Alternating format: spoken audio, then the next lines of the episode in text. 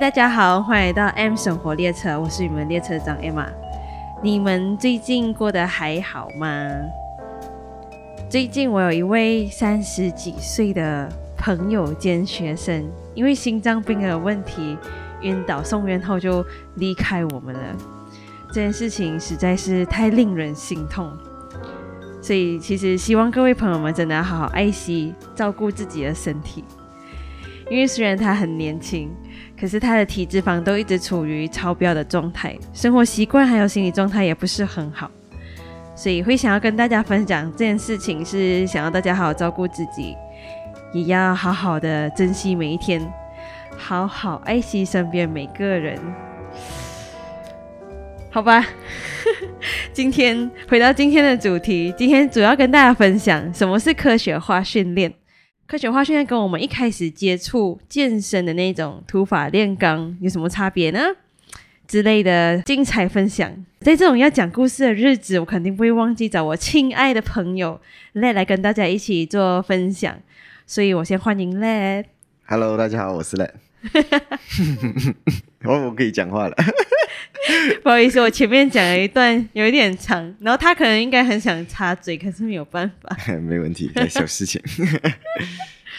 有好好照顾自己身体吗，朋友？最近有有吗？有有有。OK，那为什么今天我会想要讲这个呃科学化训练的东西？是因为我发现很多人不知道科学化训练的重要还有区别，还有到底什么是土法炼钢。所以我觉得 Let 是一个很好跟我们介绍科学化训练的人，因为是他让我可以讲说真正的知道科学化训练跟我们训练到底有什么关系的一个重要人物。嘿嘿，过奖过奖。师傅。什么是科学化训练？要不要给大家来一个小故事？哦，可以，我们就分享一下什么叫科学化训练。我们来定义一下什么叫科学化训练好了。嗯，科学化训练其实它并不是一套训练系统，它只是一种训练的一些概念跟一些理念。到底什么是科学化训练？就是所有的训练内容都是经过呃科学的验证，证实是有效，然后是针对你的目标，然后给予一个比较好的解决方案的一种训练模式。所以你在做的每一个动作啊，每一种训练，每一个次数啊，休息频密度啊，训练频密度啊，这一些都是通过呃科学的验证证明是有效，然后对我们来说就是一个捷径了。嗯，就是你可以通过最有效率的方式达成你的目标的一种方式，所以我们就把它称之为科学化训练。然后在科学化训练的另一端，其实就是大家定位的土法炼钢。OK，土法炼钢其实它并不是一个呃负面的的那个那个贬义词啊，土法炼钢也是另外一种训练的模式而已。OK，为什么我们把它称之为土法炼钢？因为在土法炼钢的训练法里面，大家会时常呃听到，它并不会以呃科学研究啊或者是实证啊作为一个呃参考方案，而是以自身的感受度啊、自身的评估作为一个基准。就好像我们需要做多少下啊，然后我们要用多少重，我们休息频密度应该怎么调，大家都是靠感觉。然后我觉得舒服我就继续，我觉得不舒服我就不做。又或者是在要达成某一些呃目的的时候，就是呃比较盲目的在训练同一样东西，就好像我今天要跳得很高，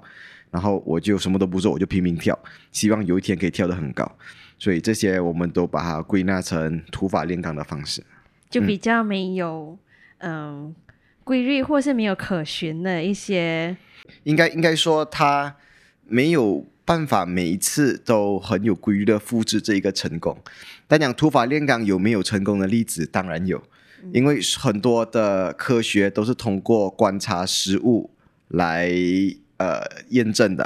啊，一定会有一些人，嗯、就是他把自己练得非常强壮，然后就是靠土法炼钢的方式。到后期，人家发现为什么他可以练得那么壮，就是研究他的那一些训练方式啊、生活方式，然后从中经过一些验证，发现到，嗯，他因为有某些习惯，或是做了某些事情，让他身体变得那么强壮，所以我们就萃取了这一些呃精华、这些知识，然后把它发展成一套更有效率的系统，这样就不会因为一些其他的原因。让他呃完全复制这个人做的一切，就好像如果他今天嗯就是每个礼拜有重训五天，然后同时他抽烟喝酒大吃大喝，OK，然后他长得非常的健壮，那么以科学化研究的话，我们就会去研究为什么他可以这么大只，最后我们得出的结论就是他每个星期有重训五次。而不是呃抽烟喝酒和大吃大喝，但是如果以土法炼钢的方式的话，就有很有可能这个人就会完全复制呃他的生活方式，就是他同样一个星期锻炼五次，但是他同时呃大吃大喝抽烟喝酒，这样子他希望通过这样子的方式变得很大只。啊，这样这么呃这样的情况，我们就把归纳成呃土法炼钢，而不是科学化萃取精华然后做的一些训练，嗯。像其实很久以前就已经开始有一些科学家在收集这些 data，然后把它就是一些资料，嗯，然后把它整理了之后，就变成一套比较有根据的一些方法，就让我们去学习跟应用。对，没错，就让我们去学习跟应用。像这个方面是不是就包括了像是心理，嗯，心理运动心理，然后还有一些像一些技术上面的研究，嗯，动作上面，对，没错。然后还有一些就是资讯的分析，嗯，就你像这个运动员他可以跑得这么快是为什么，或者是他缺少了什么可以变得更好，这样就专门分析的这些人，像他有分的那几个 category，我们今天就会注重在运动上面的分享，可以，就是因为我有发现很多顾客都会想要知道到底。为什么这个以前会有那种膝盖不可以超过脚尖的深蹲？嗯，那为什么现在你又跟我说，呃，其实可以超过也没有关系？大家是根据什么东西来说这些话？嗯，然后或者是呃，到底哪一个才是对的？嗯，大家都在找对的动作。嗯 我发现大家都都在找对的动作。那到底是要做对的动作，还是做适合的动作？嗯，可以，没有问题。这个我们就做一些简单的一些分享，好了。OK，OK，就好像刚才你有提到的这一个，就是膝盖不能过脚尖。嗯啊，这个其实是呃在呃运动圈子蛮流行的一个一个一个迷思吧，对我来说是迷思。嗯，那到底为什么膝盖不能过脚尖？然后从一开始是谁这么定义的？其实我们已经。呃，无迹可寻了。OK，但是 但是就就呃，它实际造成的影响，大家是有目共睹了啊！几乎每一个人都会，只要你在这个圈子里面，不管是教练也好，或者是学员也好，只要你踏入重训这个圈子，多少都会从某些地方听到这一个这个 statement，就是膝盖不能过脚尖啊！所以呃，大家都尝试把。膝盖就往回推，然后造成每个人的的那个深蹲都不是非常的理想，所以到底该不该过脚尖？嗯，it depends。这个是一个非常很不负责任的答案，但是。总的来说，的确是这样啊，因为我们从科学化的角度来看，深蹲这个动作其实是一个三关节屈曲，就是你会同时呃弯曲你的髋关节、膝关节和踝关节，所以在这三个关节同时运动的时候，其实它并没有指明膝盖不能过脚尖，只要它是在正常的活动关节活动范围之内，其实都是属于安全的。那什么情况膝盖过脚尖？是一个错误的动作，那是只有在动作执行的不确呃不呃不恰当的时候，就好像有许多不会做深蹲的朋友，在往下蹲的时候习呃习惯会把膝盖往前推，在做到最底的位置的时候，其实脚后跟已经没有在地上，还是垫着脚啊。这个时候用用呃用这样子的方式的话，膝盖超过脚尖，的确是会让你的膝盖承受额外的负担。但是，呃，在正确的情况下面是没有问题的。就好像如果今天这位朋友的呃 shin bone 就是他的那个膝小腿。啊小腿骨胫骨胫骨的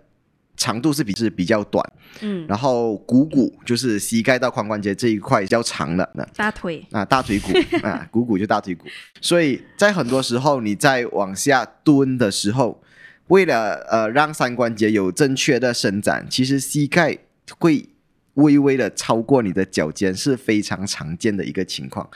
所以我们应该要以个人的动作呃卫生，我会把它当做动作卫生啊。每个人的动作卫生来去做一个评估，他做这个动作适不适合他，呃，去判断膝盖该不该过脚尖，而不能把它作为一个呃引导语，就是每个人都膝盖不能过脚尖。所以这个就是科学化训练呃给我们带来的一种分析的能力。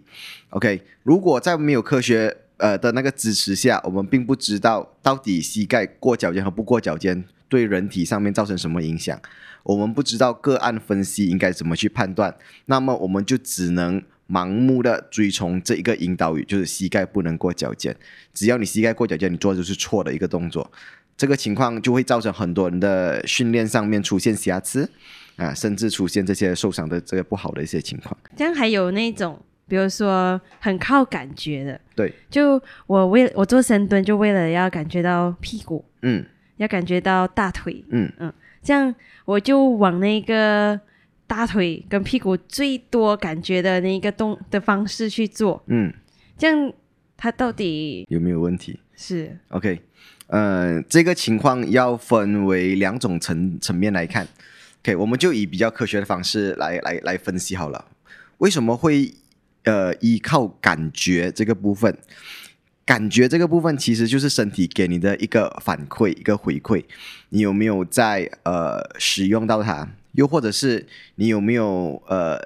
伤到它？就像如果一把一呃一根针刺到你的手，你也是会有感觉的，对不对？你会有痛的感觉会啊，所以所以在训练时候也是一样，你会对那个部那个肌肉造成刺激的话，它就会给你这一些反馈，所以这就是所谓的感觉。所以有发力的感觉，就代表有练到那一块肌肉吗？其实呃，it depends，OK、但是我们来我们来我们来分析看看到底有没有效。如果今天你要做的的那个训练是针对某一个肌肉群来做单独孤立的发力，那么的确，呃，那块肌肉有没有在用力非常的重要。但是这个情况不应该是时常出现在训练里面的，也不应该是训练里面最主要的一个项目。为什么这么说？因为经过科学的研究啊，我们要让生活的品质变得更好啊，我们要让身体的活动能力更好，我们不能花太多的时间只专注在单关节或者是孤立肌群上面的训练。这个已经是研究证实的，因为单关单关节的呃单肌肉群的发力的话，没有办法让你的活动品质造成太大的改善，尤其你训练的部分并不是你的弱点。那当然会有这种情况，就是你需要呃单独训练一块肌肉群来去强化你整个呃活动的那个那个品质，但是这个东西不太会常出现，所以比起只是抓一块肌肉的感受度，我会更着重在整体的活动品质上面，所以它是非常的 depends 你的情况，你要你要做成什么样的训练，它的确会在训练里面出现，但是它不应该占呃太大的比例。OK，、我觉得我要来，嗯，白话白话一下你知道我要讲什么？我觉得我可以让跟大家来一个简短的解释一下，如果今天呃我们要让自己变得更加强壮，或是要让自己的体能变得更好，的确是可以因为某些肌群比较弱，所以我们先开始锻炼它，让它找回那个感觉。以后，但我们还是最后要回到那一些多关节活动的运动。例如深蹲啊对、硬举啊这些，所以我们在呃练那一些小部位肌肉啊，像是可能腹肌呀、嗯这些，嗯。纯粹只是为了让我们更好的去做好多关节运动，所以我们不可以每天只单单针对那些小肌肉，比如说嗯我要练腹肌，对，就把就每天就只做腹肌，嗯。我觉得有两个两个结果，嗯。第一是你肌肉你的肌肉量本来就太低，然后你不管怎么努力练腹肌，你以后还也很难去看到它，嗯或者是让它长久留在你身上。嗯第二个就是你体脂肪还很高，你不管怎样练腹肌，它还是看不到，因为就被遮盖了。嗯所以通常我们都比较呃提倡就是做那种大动作的的运动。简单来讲，我不要讲多关节，可能你们会无法理解多关节是什么。简单来讲，就是像蹲下、蹲上、蹲下，或做硬举、做 deadlift 这这些动作，都是我们主要要达成的一个最终目标。对当当然也会有人说，哎，但是健美选手不就时常是呃孤立一块肌肉群来训练嘛？嗯，嗯，的确，的确，他们并没有做错，但是你要呃看到的是，他们在做这些孤立训练之前，做了多少时间的多关节训练。这一些只是他们在完成了他们应该做的训练之后，为了在台上或者是符合某些审美的观点，让局部的肌肉特别的饱满，或者是让局部的肌肉线条特别的明显，他们才针对那个部位去做孤立的训练，而不是单靠这一些训练就可以达成他们现在的样子。所以，健美选手健美这个运动是一个高度专项化的一个训练，然后它已经是处于脱离了我们一般民众健身的这个范畴以外了。所以他们用的方式很多时候是很个人化、很克制化的，而不是一个通例。所以，如果我们普通人想要靠健美选手备课、呃备赛的课表来达成他们的身形的话，很多时候是并没有办法的。就很难做到。，对，没有错。嗯嗯因为你就像我们建屋子，嗯你的地基没有打好，你就想要建外面那个美美的三层楼的对，没错。的房子一样，嗯，他们的地基其实已经打得很好很深了，才去建上面的那个屋子。对，没错。可是我们每个人都看到上面的屋子很美，我就想要做上面那个屋子就好。嗯为什么我要做那么多打地基的这种这种行为、这种动作？所以其实有一点操之过急。对，没错。嗯所以这个这一个部分也同样是科学化训练让我们去归纳的一些结果。嗯，我们就必须去怎么样去循序渐进的进行，而不是盲目的去跟从呃可能网上得到课表或者是某些健美选手他自己做的分享。所以科学化训练给我们另外一个好呃那个那个效益的话，就是我们对每一件事情的逻辑分析啊，来判断这个东西到底适不适合自己，然后来判断这个东西到对呃对我到底有没有效。所以这个也是科学化训练呃知识普及化之后，在每一个训练者或者教练的知识储备里面提升的一个很好的资源。所以这样子普罗大众，我们一直很想要把自己的动作做对，也是为了要安全。当科学融入到运动里面的时候，是不是我们在做的那些嗯动作会变得安全性比较高？嗯，会比以前只靠感觉嗯还要来得好。对，没有错。如果用呃用回刚才我们说到深蹲的例子的话，的确，因为我们通过科学的研究啊，我们已经知道人体自然的关节伸展的角度大概是在多少的范围之内属于健康的，什么角度会被定义成呃超伸展呃 over extensions，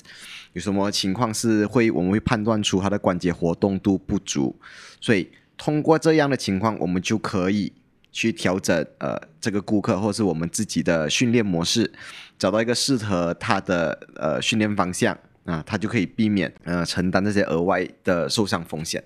所以就好像如果今天这位顾客就脚踝关节，他就是没有办法那么好的活动，那么如果我们遵循着我们自己本身的感受，让它蹲得非常低，那很有可能它在最底下的时候就会出现一些呃臀部往后退太多啊，呃下背弯呀、这些这些情况，这些就是呃非常大的受伤因子。OK，另外一个常见的例子就是大家应该在健身房时常有看到，呃很多人会拿着哑铃做呃飞鸟，就是 chest fly 呃 dumbbell fly，大家应该都都都有躺着的那个，啊，对对，躺就躺在椅子上，然后手拿着哑铃伸直，往两边打开来对。的那个动作。对，没错。所以这一个动作，呃，其实有蛮多人、蛮多的学者或者是教练都已经慢慢的舍弃了这一个动作。呃，为什么？第一，因为它的这个活动度非常的大，而且哑铃会在最低点的时候离你的身体最远，这个时候对你的肩膀其实是会有额外的负担的。所以，当然很多人会觉得这一个动作的感受度非常强，啊，的确感受度很强。但是我们需不需要这个感受度？然后这一个感受度能不能给我们带来成正比的成长？I mean 效益？啊，这个东西其实是呃。虽然你很有 feel，可是它是不是真的很有效？对，那是另外一回事。没错，而且你你需不需要承担这些额外的受伤风险去做这个动作？很多时候，它的答案是否定的，就是 no。对，no。所以我们大可通过其他更安全的方式，对我们的胸肌做负荷，做超负荷。好像做呃杠铃的卧推啊，bench press 啊，bench press 哑铃的卧推啊，这些其实都可以让你的肩膀在更安全的情况下面，让你的胸肌达到超负荷的这个效果。嗯，所以科学也证明，的确你在做 bench press 时候，胸肌得到的刺激是会比 fly 来的更大的。虽然 fly 呃非常的难，而且很多时候人家会觉得感受度非常的强，但是如果你实际效应来说的话，它并没有比 bench press 呃来的理想，所以评估了它的受伤风险和它效益之后，我会比较建议就是遵循科学的研究。啊，我们常以以用 bench press 作为胸的主训练，然后尽可能的话就避免掉 fly 吧，嗯，尤其是如果你对这个动作的控制能力并不是非常好，你做这个动作纯粹是因为有人这么做的话，我会 suggest 你。呃，暂时把它停掉，嗯，直到你有这个控作呃动作控制能力，你也觉得这个动作作为一个补强训练对你有效的话，你才把它尝试放入自己的课表里面。嗯，其实我们到底要去哪里得到这些资讯？嗯，这一些资讯其实大家在网上都找得到，但是。你得到这些资讯之后，怎么去统整，它就是一个很大的学问啊！就好像你，你完全可以到呃很多的网站，甚至是 YouTube 上面找到人体的解剖学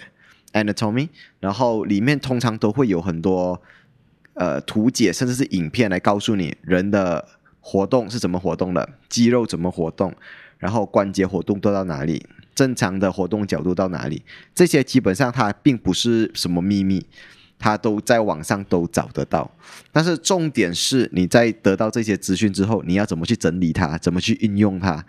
这个就是一个比较麻烦的的一个部分。然后作为教练，我们就是为此而受训。OK，我们我们我们本身的的能力就是把这些。资讯啊，统整进来之后，把它实际的运用在训练里面，更直接的就是运用在你的身上，学员的身上，所以这个才是我们作为教练呃提供服务的呃比较呃重要的那个部分。我觉得是该有的能力，对，就是教练该有的能力就是这个。对，我觉得教练最该有的能力就是第一，就是还要对动作这些的分析能力啊，到底是不是有一个好的理解。然后对顾客是不是真的有实际帮助啊？在编排课表的时候有没有办法把它实际运用出来啊？第二就是观察力，教练的观察能力必须非常的强，那么你才可以在观察到学员的或者是甚至你自己的这些动作瑕疵的时候，你有办法呃用你所知道的知识帮他做矫正。嗯，对对。所以，为什么我们花那么多钱去上课、去学习？当然不是说有 有上课有证照就是好教练，对。但是这些东西是我们作为教练去进修的时候，呃，提升自己的知识储备必经的一个环节。嗯，它跟实呃实际的经验、教学经验也好、训练经验也好，是相辅相成的一个一个一个关系。单读书不训练，你就没有实际运用的效果；单训练不读书，你又没有办法去跟进最新知识的一些、一些、一些替换啊。因为运动这个领域是瞬息万变的，很可能这一个礼拜大家都在推崇的理念，可能下两个月就被推翻了。所以，如果只是单靠自己，呃，可能十几年前的一些文凭啊，或者是一些证书啊。然后就完全依靠你的经验法则走到今天的话，或许你会有一些局限。啊，嗯，就是为什么教练都需要时常去上课啊，开拓自己的视野啊，啊，让我们对新的知识有一个更好的呃接收的渠道啊。嗯，所以这个非常重要。我们不要把那些科学家辛辛苦苦研究出来的有效训练方法放在我们的训练里面的话，实在是太可惜了。嗯，所以整个就是相逢恨晚的感觉。对，就就就好像呃仰卧起坐，嗯，仰卧起坐这个训练已经呃被科学证实是。我不敢说无效，但是它的损伤对脊椎的损伤风险相对比较大，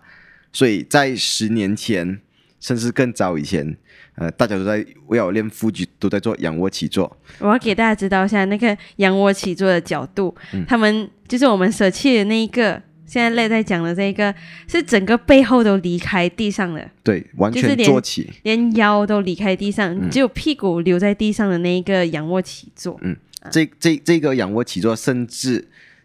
我敢说大家应该都做过。如果你你中学校以前都对有，我正想说让我们的，除非是你小学、中学有逃课的话，啊，不然的话，通常你在体育课或是你做体能检测的时候，老师都会要你做这一个动作，甚至甚至还会叫一个人压住你的脚，脚让你坐起来。你坐起来。对，所以，所以这个我相信大家都非常熟悉，但是以它已经经过科学的证实，它对脊椎的压迫其实是有蛮大的风险的。嗯，所以有很大的呼声其实是把仰卧起坐这个动作废除，然后用嗯其他更有效或者是更安全的方式来进行。嗯，好吧，所以今天我们简短，其实这样今天的分享其实是算是很表面的，对，不过就是要给大家知道有这样子的东西存在。嗯。嗯，为什么我们呃会要求学生这样子做这一套东西，然后学生可能在其他地方看到或是听到的东西又是不一样的，嗯差别跟原因就是在这里。嗯，OK，所以一般一般上只要你听到我给的答案里面有 it depends，你就知道这个是一个大课题。很大，我们没有办法一下子就把所有东西都讲完，就是关于科学化训练上面的东西。今天只是给大家小小的迷失破除这样子，嗯嗯，嗯只是在讲到动作上面的东西罢了。嗯还有很多像是，嗯，到底要做几下啊，或者是一个星期到底练几次啊，这些都是有科学研究出来，就是有一个规范。嗯嗯，但是我们当然还是要因人而异啦。这样，今天就先谢谢赖的分享，哎不客气。有机会我们再继续好好的深入的了解一下，到底什么是科学化训练。可以，没问题，谢谢。